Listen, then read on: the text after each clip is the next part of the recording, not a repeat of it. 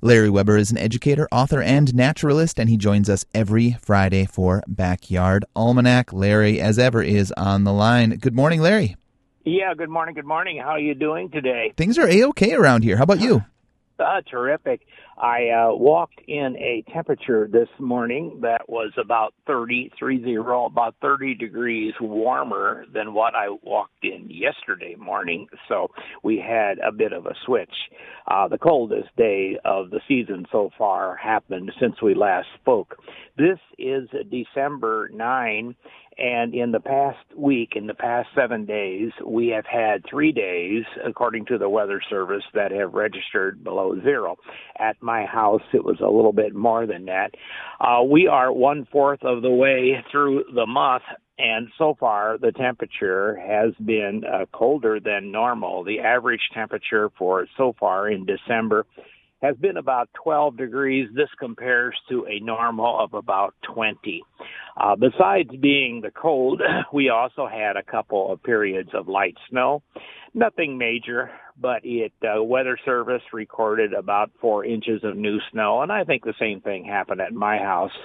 Uh, the temperatures were such that the snow was a very nice dry powder, and for those who like to do some cross country skiing, as I was doing, uh, it was very pleasant. Then the uh, temperatures started to warm up. Now we had uh, two interesting phenomena of weather that happened this week. Uh, the first one was yesterday morning. Now you had a chance to see this better than I. However, I have spent enough time near Lake Superior to have seen it myself in what is referred to sometimes as uh, sea smoke or sea steam uh, rising from the lake to the point that we can't even see the water of the lake anymore. And the, the real cold days, especially in December, is the time to see it. Re- December because the lake has not cooled off enough yet for any ice, and therefore the temperature of the water at the surface and the temperature of the air above it have a huge difference. It may have a difference of more than 40 degrees or maybe even more than that. As a result, you see a lot of the moisture rising in what we refer to as steam or sea smoke, and there was a great deal of that happening yesterday. We get some uh, real cold weather again. We will see the same phenomenon. the other one, uh, also started yesterday, is a phenomenon that you don't have to go to Lake Superior to see. Uh, we had a combination of a couple things this week. Uh, we had light snow. The light snow fell on days where there was little or no wind. Therefore, the snow could build up on tree branches and light dry snow on tree branch, branches could blow off very easily. But if there's no wind it's going to sit there. And as it continues to sit there uh, it undergoes a change. And uh, if the temperature rises, as we had happen yesterday, temperature rises to the upper 20s or 30s, it begins to metamorphose. It, uh, takes on the uh, different, it takes on a, the, the water content takes on a kind of a stickiness. And therefore, the snow will hang onto itself and eventually kind of sag off the branches of the trees. Uh, this is known as snow rope or snow garland. And uh, yes, during my outings yesterday, I saw some. I expect if we have calm conditions, I expect to see more today. Now, the forecasters are saying we may be getting some more snow tonight and tomorrow, and the temperatures again are not going to be that terribly cold. And of course, we are forecasted to get some snow again next week. So keep in mind, there's always weather for phenomena to be happening. Uh, also, phenomena happening was in the world of astronomy, and this past week we had several. Probably the most noticeable was the very big, bright full moon. And if you took a look at it on Wednesday evening, you'll see what looked like a little star to the left of it he didn't even need optical help to see it. That is the planet Mars, and it kept getting closer and closer. I looked at it at 5 o'clock. I looked at it again at 7 o'clock, and it kept getting closer to the moon, and by 9 o'clock, it looked like it was touching the moon. This is Mars that was moving behind the moon, and it's an interesting phenomenon to be able to see. Also, we entered a time, we entered on uh, December 7, a time of the earliest sunsets of the whole year.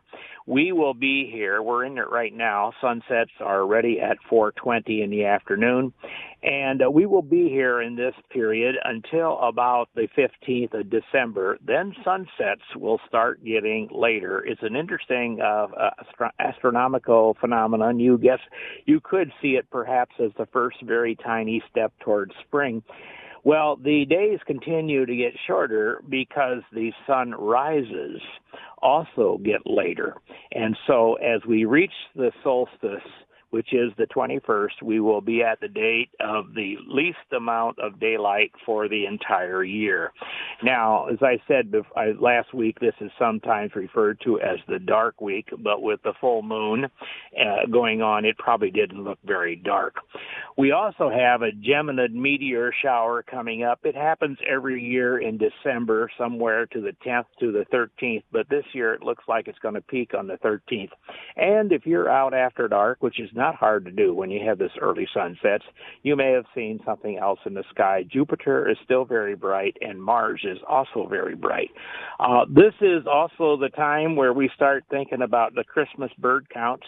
Christmas bird counts begin at about the middle of December and go on to early January any one of the days. There are many communities uh, throughout the region, throughout the country that do it. Uh, the Christmas bird count started about 120 years ago, and it essentially is a way of seeing what kind of birds are around us in the winter and how well they are doing. Uh, I've been doing a Christmas bird count here in Carlton County. I've been doing it for years, and we usually have between 20 and 30 species of birds that are hanging around with us for the winter. I always think that's really nice to know what uh, what is here. Many times the birds will be seen right there at our feeder, but there are birds like crows and ravens and grouse and turkeys, uh, and owls and various raptors and even some water birds if there's open water somewhere that will not come to bird feeders, and those are always worth taking a look at as well. Uh, we have every year, it seems like there are some kind of finches that spend the winter with us. Uh, there's at least five different kinds, and it's too early in the winter to find out, to say right now which ones are going to be the most common and which ones are more likely to come to our bird feeders. But as it looks right now, this, it might be a goldfinch winter. So yes, take a look. If you look out on a bird feeder and you see something besides the chickadees and nuthatches and blue jays and woodpeckers, well, yeah, there might be something besides that. Uh, in addition to that, as I said, we got new snow this week. I absolutely love getting out the next day after the new snow, especially when the snow is not real, real deep. Then you can see animal tracks and you know that they're brand new. They just happened. And yesterday was an example. During my outing yesterday, I saw tracks of seven kinds of critters, all of which had happened in the last day. And except for maybe a deer and a squirrel, I didn't see any of them. And yet they still told me of their presence. It was just, a, it's just a really wonderful way to see what's going on around us in the wintertime.